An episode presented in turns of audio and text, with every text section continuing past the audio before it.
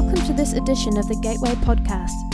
For more information about our faith community, feel free to visit gatewaychurch.org.nz. Thanks for tuning in and enjoy this message. This morning we uh, continue our series in the Beatitudes by looking at probably the best known and the most quoted of them all, which says, Blessed are those who mourn, for they shall be comforted. And if I'm very honest with you, I'm incredibly conscious and sens- sensitive of the nature of this one because it conjures up a lot of feelings uh, uh, in many, many people. And I want to approach it sensitively, hopefully with truth, but to unpack it in a way that would uh, speak to us, help us, challenge us in the midst of what can be an incredibly difficult passage for many of us. Firstly, when we heard two weeks ago uh, and we looked at this subject, we learned that this teaching, the Beatitudes, is for Christians. It is not for people who do not know Jesus. It's not for some other political system. It is for people who know Jesus and call him Savior and Lord, and not for people who don't have a faith. It may sound harsh, it may sound incredibly just harsh, but that is the teaching of this passage. We have heard uh, both from Matt and from Joe about being in sync with God. So, blessed are those who mourn, for they shall be comforted, is for Christians and for those who have a relationship and a walk with Jesus Christ. The language refers to the people of the community of God, people like you and I. Sadly, and this is primarily for another day, but often this verse is quoted and given to people in their saddest of moments who absolutely have no faith in Jesus Christ. And they are given false hope to cling to when in reality there is none outside of Jesus. There is not a universal comfort for all mourners. It is for those who are in Jesus Christ. There is a sadly, an increasing amount of, of, pastors and pulpits across our world that teach, that are starting to teach that we will all be saved in the end, that it's going to be okay for everybody, that there will be a universalism, there will be a universal coming to Jesus. And that love will win at the end because the Bible says, Blessed are those who mourn, for they shall be comforted. The reality of that is that it is not true and it is not accurate to the Bible that we read today. For me, one of the saddest things that I do or have, have to do sometimes in my role is that I go to funerals. And there are people who are brokenhearted, and many of them there will be unbelievers and have no concept of Christ, and then they are told, Blessed are those who mourn, for they will be comforted. And in the midst of their darkest hours and in their saddest moments, they are given a hope that is not true and it is not uh, real. And they mourn, and the verse is completely taken out of context, and there is a false hope that is given. This may sound, and you may think, gosh, you're being incredibly loveless and harsh, but it is not the reality of the gospel and of the Jesus that we worship. We cannot we cannot water it down to be politically correct or just to be sensitive or seen to be nice or seen to be giving false hope. For some, there will not be comfort. We do, as Christians, we need to frame how we speak. We need to use language that is accurate and biblical and still very pastoral and very gracious. But we must not be a people who give false hope based on a beatitude that is often misquoted. This is a huge pastoral issue that we all have to, at some stage in our life, when we encounter people who encounter death, and we need to be very careful how we frame it and what we say. And this, this really does lead me neatly into the second reality of looking at this subject that in a congregation this size, there will be quite a number for whom mourning today, on this, the 6th of September, will be very real, will be very current, will be incredibly painful, and incredibly raw. And that to even mention the subject will bring with it emotion and tears. And this is okay because that's okay. We're in the house of God and it's okay to mourn. And it's okay to, to feel this way. Actually, this is going to, I'll say a little bit more later on. I was, um, I was done a lot of work going through this the last week, and I, I was thinking of a number of issues in my own life. Uh, and uh, I'll tell you in a moment. But I, I found myself crying. And I just found myself just tears coming down my eyes as I was thinking about this. And the death in my family for my parents is a number of years ago, but the reality is that it's still raw. And it's still incredibly sad because they, they were good folks. And we need to be given the freedom to grieve we need to be given the freedom to mourn. And one of the wonderful things that does come out of the Beatitudes in Matthew 5 here is that Jesus gives us that permission to do so. That he gives us permission to mourn. He gives us permission to grieve for those who we miss and for those who, whose parting has broken our hearts and broken our lives. He gives us this permission to do so. So often, the temptation for, for societies like ours, Western societies, then instead of giving ourselves time to grieve, we feel the pressure to, to, to buckle up and to move on. You know, I mean, that's sad and that was incredibly difficult, but we, we do need to move on. Instead, when perhaps we need to take time to stop and to grieve and mourn.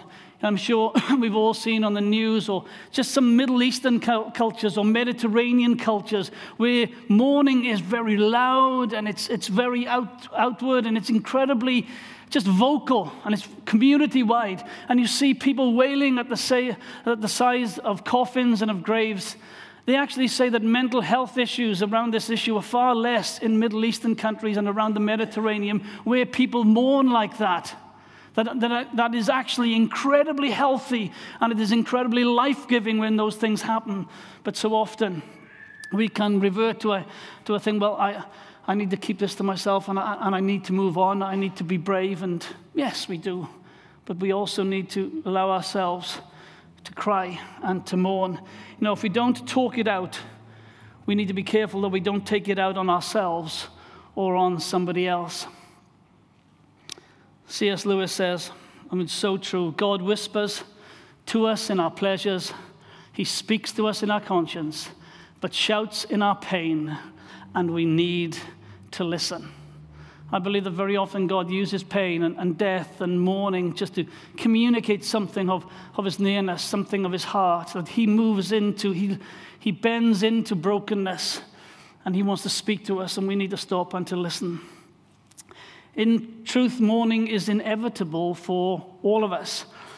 Nobody likes the experience of mourning, but sooner or later, everyone must pass through it by declaring a blessing on those who mourn, Jesus indicates that grief is the normal part of, of the Christian life, of everyone's experience. It is not unusual, it makes no distinction between race or creed or color.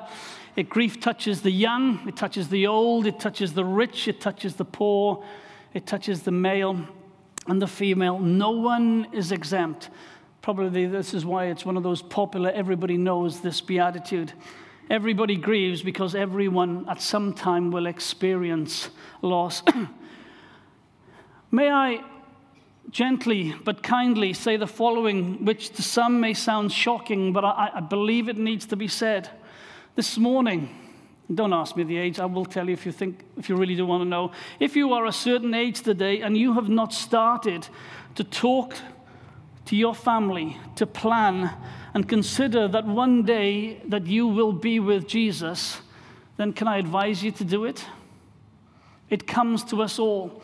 And if you are a certain age today and you have never talked about it with anyone at all, what will happen when I go to be with Jesus? What happens on that event? What do I want done? What's life going to be like after? How are you going to be taken care of? All those questions that will happen. If you have not started to talk about it with someone, please, please do so. By talking about it, you're not tempting fate. There's not some superstitious God in heaven who says, oh, they talked about dying. Let's knock a year off their life. That's superstition. The Bible says it's pointing at the man wants to die. God's not going to get worried about you talking about it.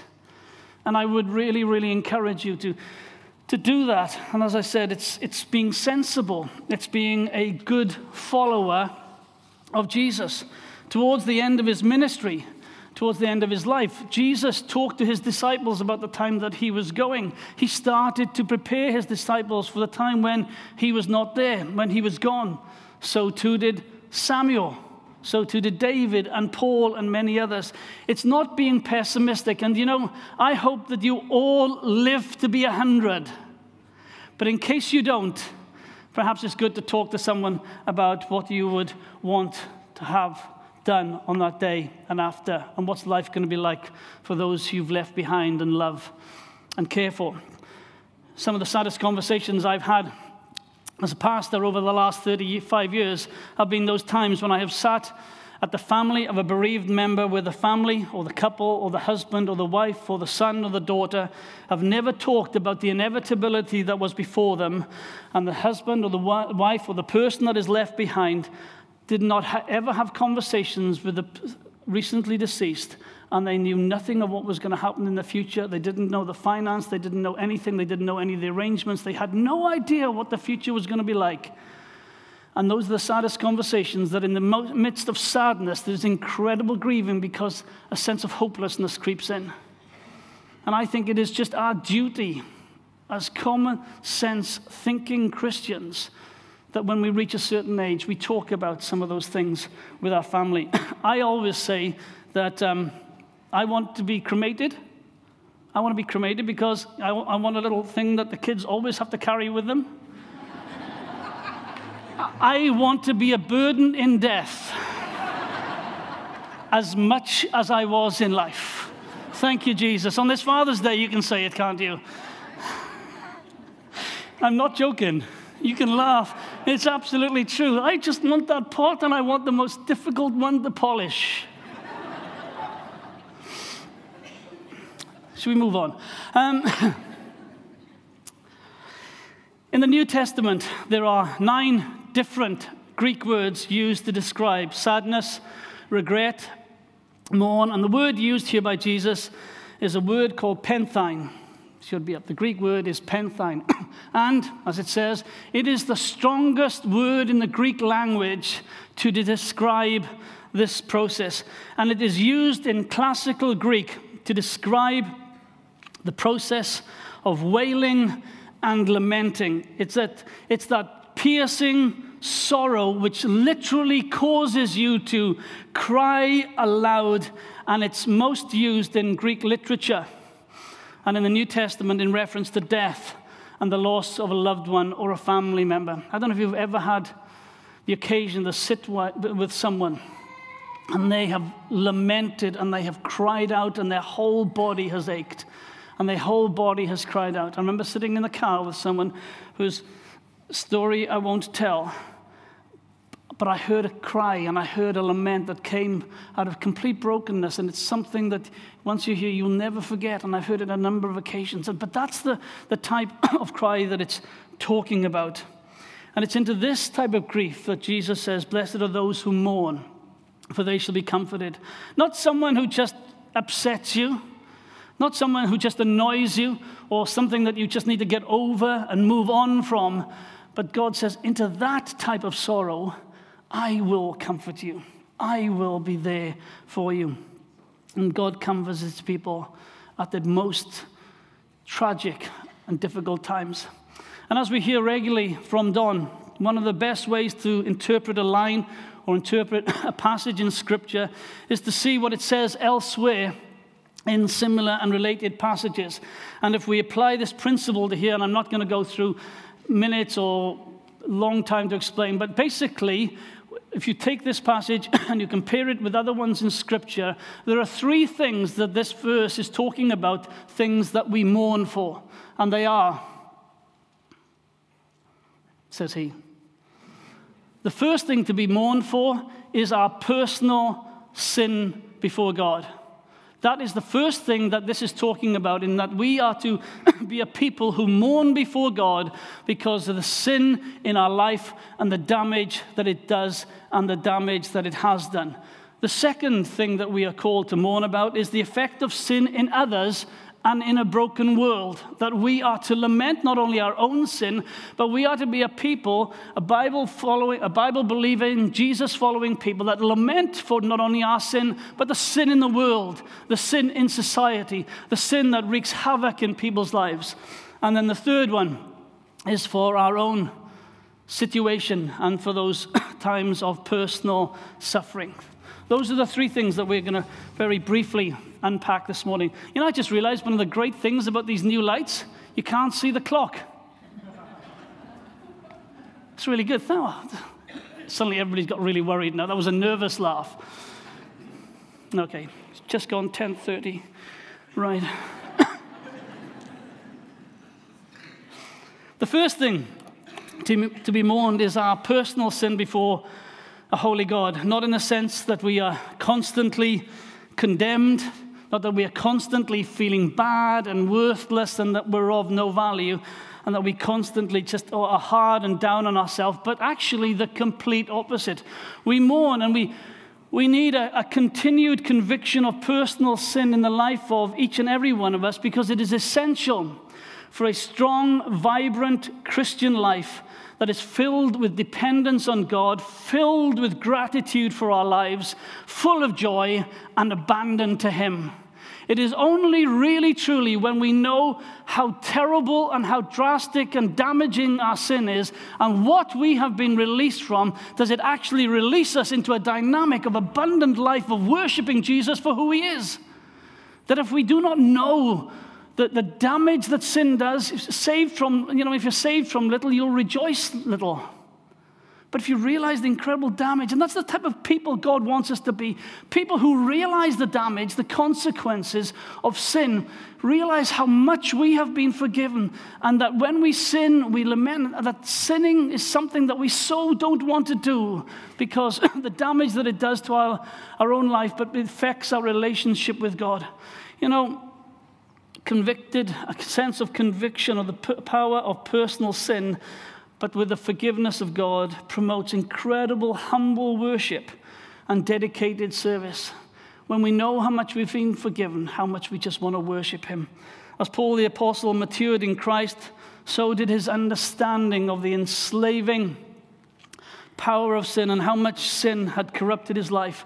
At the end of his life, Paul could write these words Christ Jesus came into the world to save sinners, of whom I am the worst. But for this reason I was shown mercy, so that in me, the worst of sinners, Christ Jesus could display his unlimited patience as an example for those who would believe on him and receive eternal life. I love the way that Rick Warren says it. He says it like this there are two kinds of people in the world people who are broken and sinful and know it, and people who are broken and sinful and will not admit it.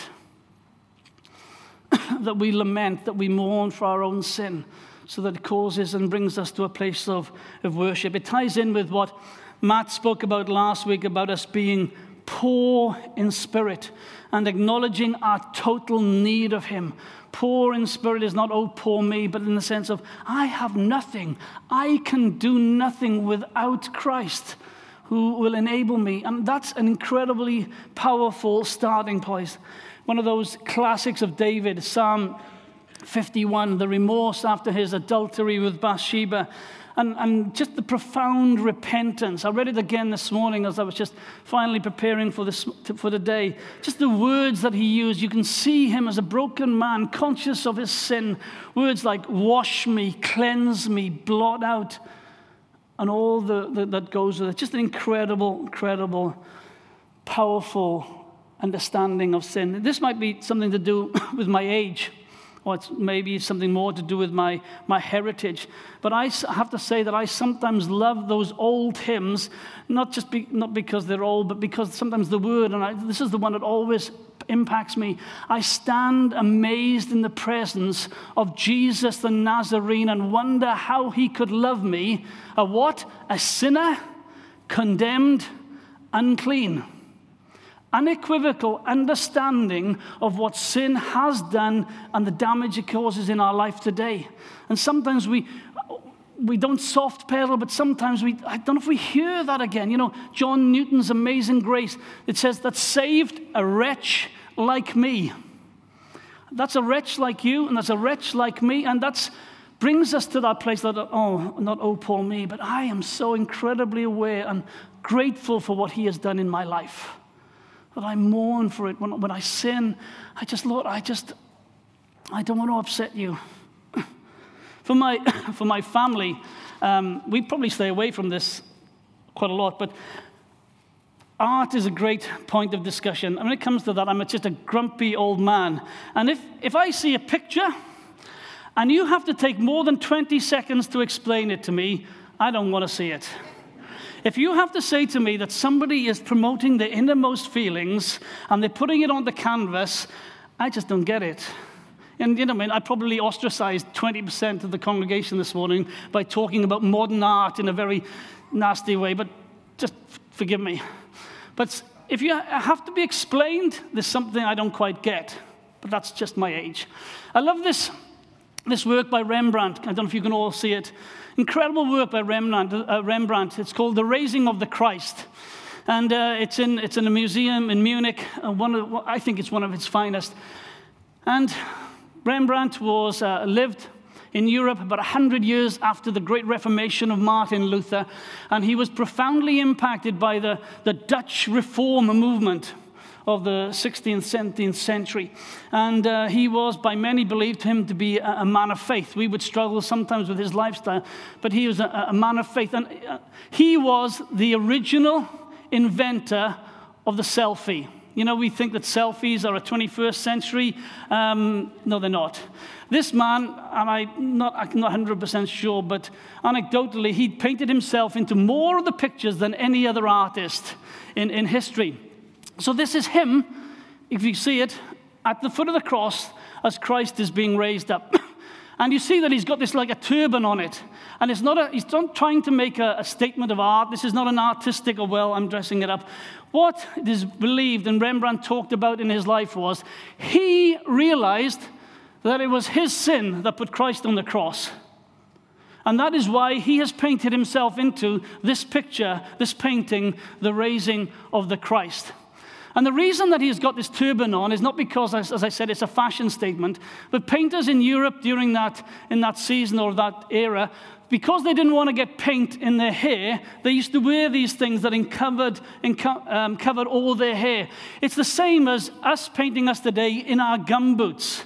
This is Rembrandt in his working clothes, in his workplace, realizing that at the reality of life and in the sinfulness of his own life, it was he who put Christ on the cross.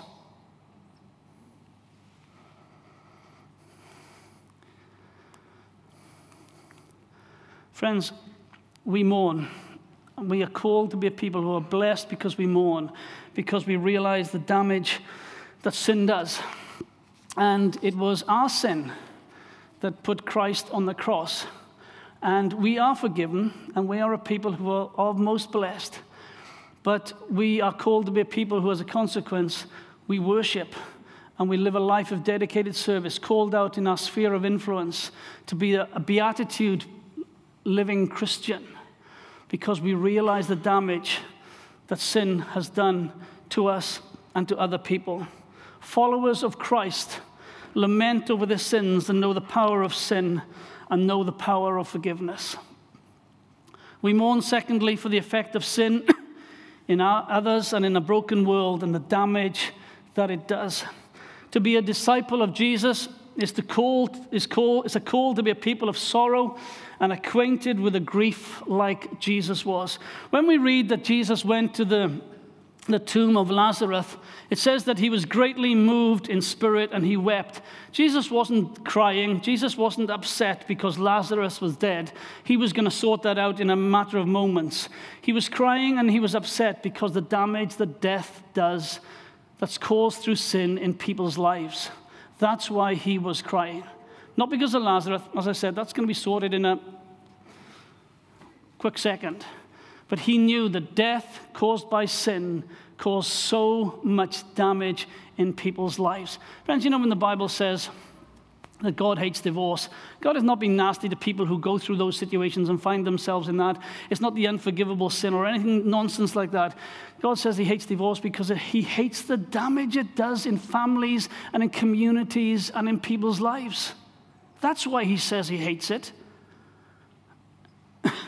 And we are to be a people who know and feel the sin and the fallenness of our society and the world around us when Jesus was approaching Jerusalem and he knew that they were going to miss out on God's glory and that the city would soon be destroyed because of their sin, he wept. When we mourn over our own sin and understand how sin has permeated and damaged the glory of God, and see the pain and suffering and hellishness that sin brings, we will cry out for God to have mercy on this nation and in our community. Let us never forget it. You know, as much as I believe with all my heart that God delights in us here this morning and every other congregation that gathers around this time, this town corporately worshiping, listening to his word, basking in the sense of being together, basking in the, in, in the, in the in the sense of the Holy Spirit, I believe with all my heart that Almighty God, as much as He is delighted with us, He is as moved to tears as He gazes on a young mum with two children sitting in a bedsit in East Hamilton who doesn't know where her next meal is going to come from. And He's as concerned about that as He is about us here that he is concerned about a drunk that is sleeping under a bridge who t- chose to go to take alcohol because they could not find solace anywhere else in life. He is as concerned and as moved about those two situations, and we need to be also. About the refugee situation that is, that is happening in Europe today.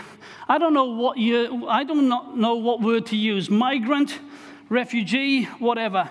Let's just use the word people who need God who Jesus Christ died for, that he, uh, that he went to Calvary and he died on the cross for them as much as he did for us. And the friends, we are to lament that and we are to be concerned about our community and our nation and our world. And we are to be a people who are mourn for the loss, not because we feel guilty because we have and they don't. It's because of the damage that sin has done in their life and that we have the answer through Jesus Christ. And what does it cause us to do?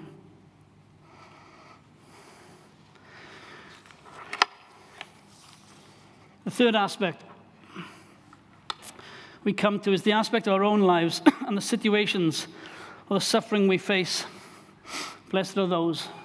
Blessed are we if we mourn, for we will be comforted. The very use of the Greek word in context has to include um, personal suffering.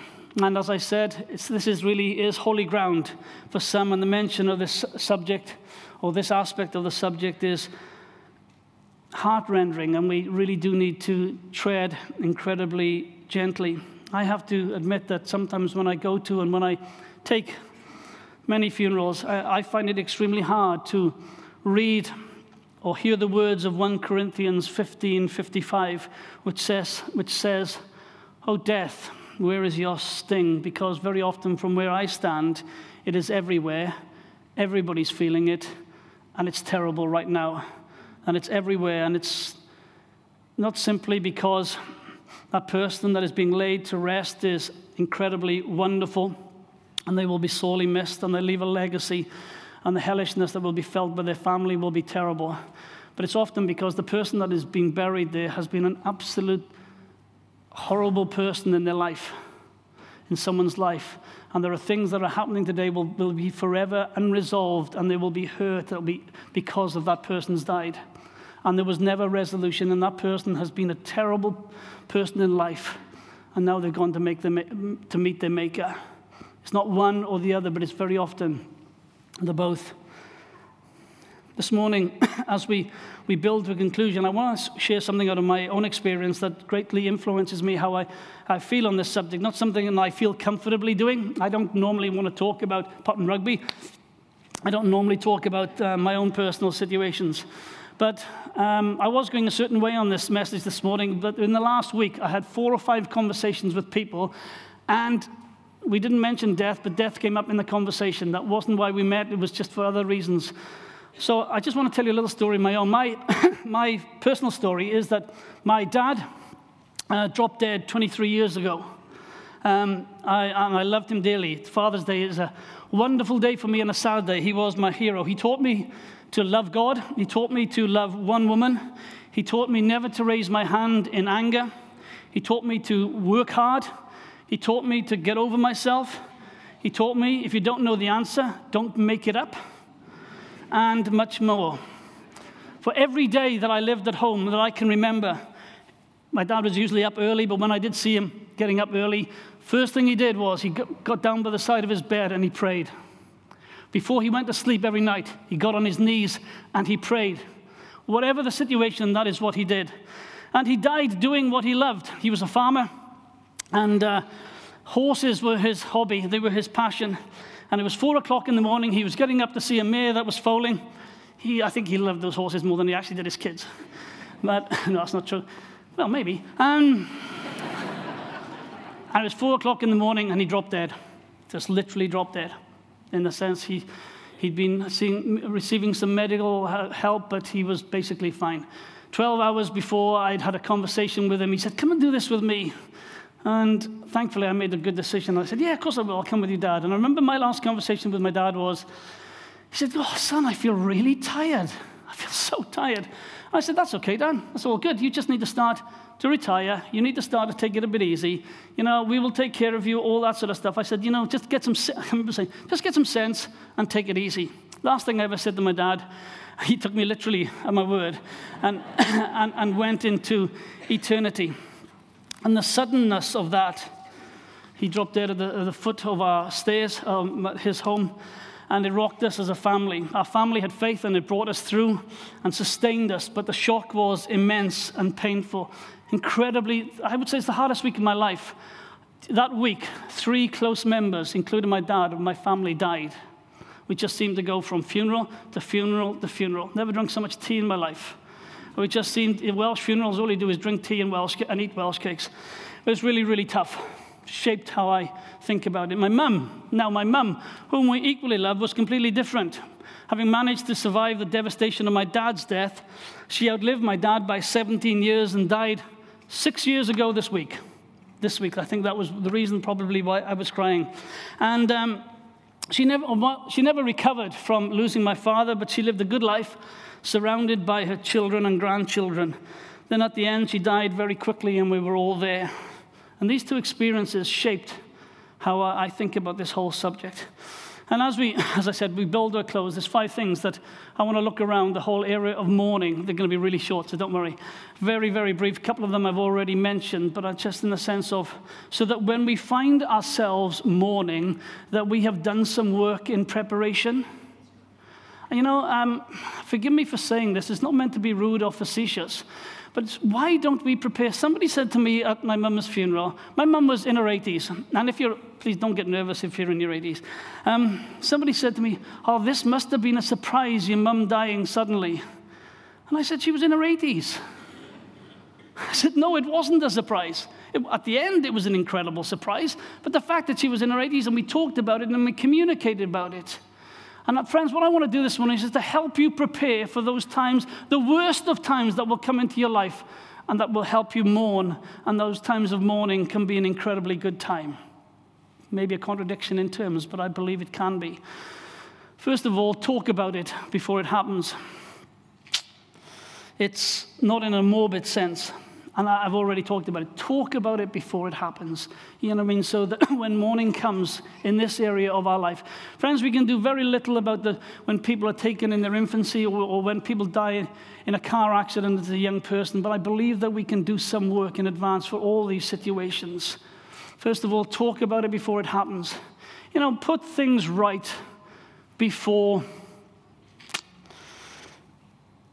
put things right that need to be put right. And you may rightly say, Chris, you don't know what they did, and I never want to see them again or talk to them again. You know, very true, but let me just say this I haven't got a theology for this, but if you keep saying, I never want to talk to them or see them again, God may take you at your word.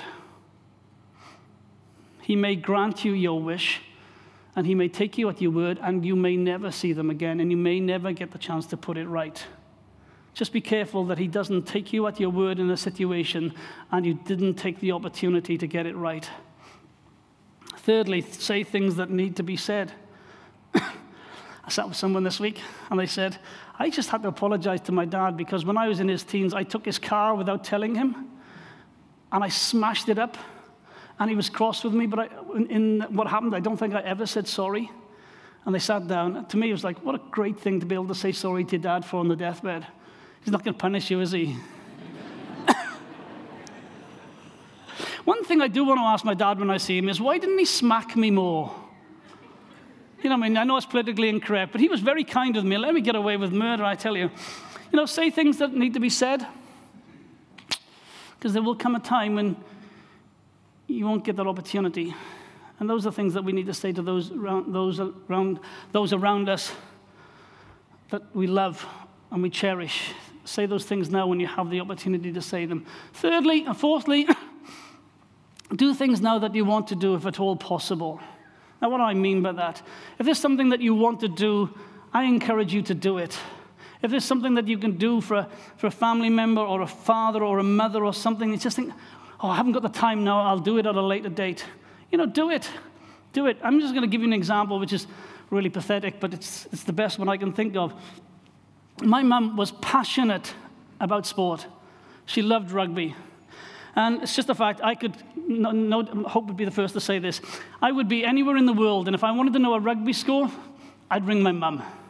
I wouldn't ring my wife. No, my, my kids were young. I'd ring my mum. And if you spoke to my mum for about three minutes, you would have a summary of the match. She was brilliant. She was passionate about rugby. My mum died when she was 81. When she was 65, my sister and I were thinking, what do you get your mother for birthday or for Christmas? So what we did, we, didn't, we decided we're not going to get her any more Christmas presents. We're not going to get her any more birthday presents. Between us, we paid for her to have a subscription to Sky. it was the most expensive present we ever bought because it lasted for 16 years. so probably don't follow the advice that I have just given by Sky.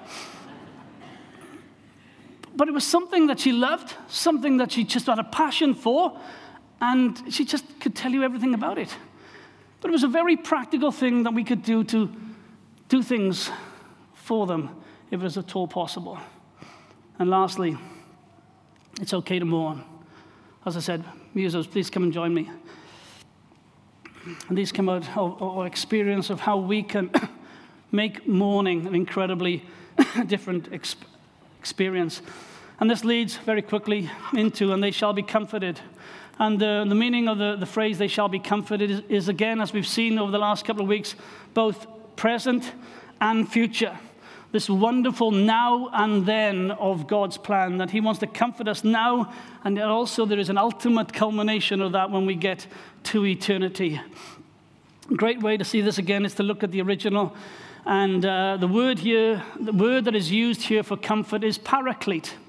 And if you've been around church or Holy Spirit things much, you'll know that the word paraclete is the word that is used for the Holy Spirit. When Jesus says, I will send a comforter, when I will send another one, the word is, I will send the paraclete. so when Jesus is saying, Blessed are those who mourn, for they will be comforted, it's saying they will be comforted by the Holy Spirit. They will be comforted. We will be comforted by God Himself. One slight nuance, and I think it's the only time it's used and it's called the vocative sense. I don't really know what that means, but what I'm about to tell you, it's really good.